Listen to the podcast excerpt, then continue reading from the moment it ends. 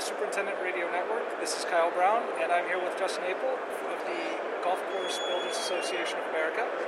I, I finally got a chance to break him away from the booth. They are exhibiting for the first time at the Carolina show this year, and it has been really busy over there. You know, yeah, I needed a little bit of a break from all that. Uh, pretty exciting show so far, and, uh, and we're just getting started. Yeah, yeah.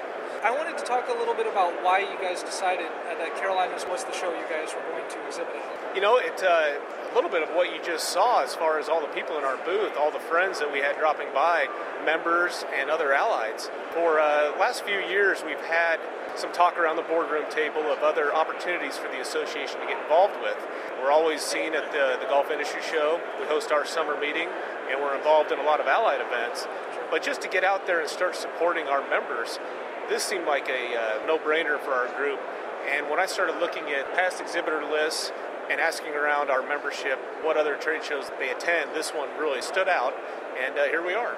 How's the show been for you so far? Have you guys really uh, been making a lot of connections with the people? I kind of gauge it off of from the second I walked into this hotel, getting on the elevator, getting off the elevator, just continually running into people that we know in the industry and from all aspects of the industry.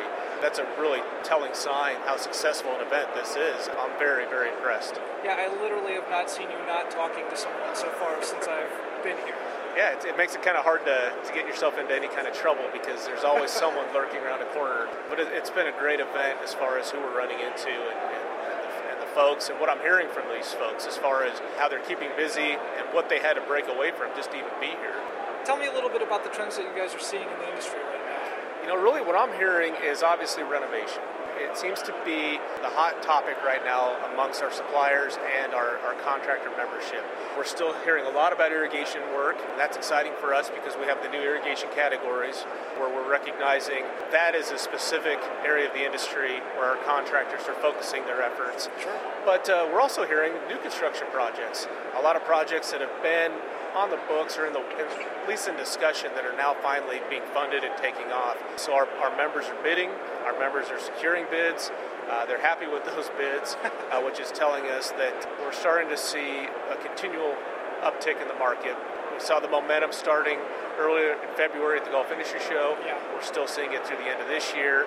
And it sounds like for the first part of next year, things are, are still looking good. There's so many specialty products that are out there that are just making the construction industry better as a whole.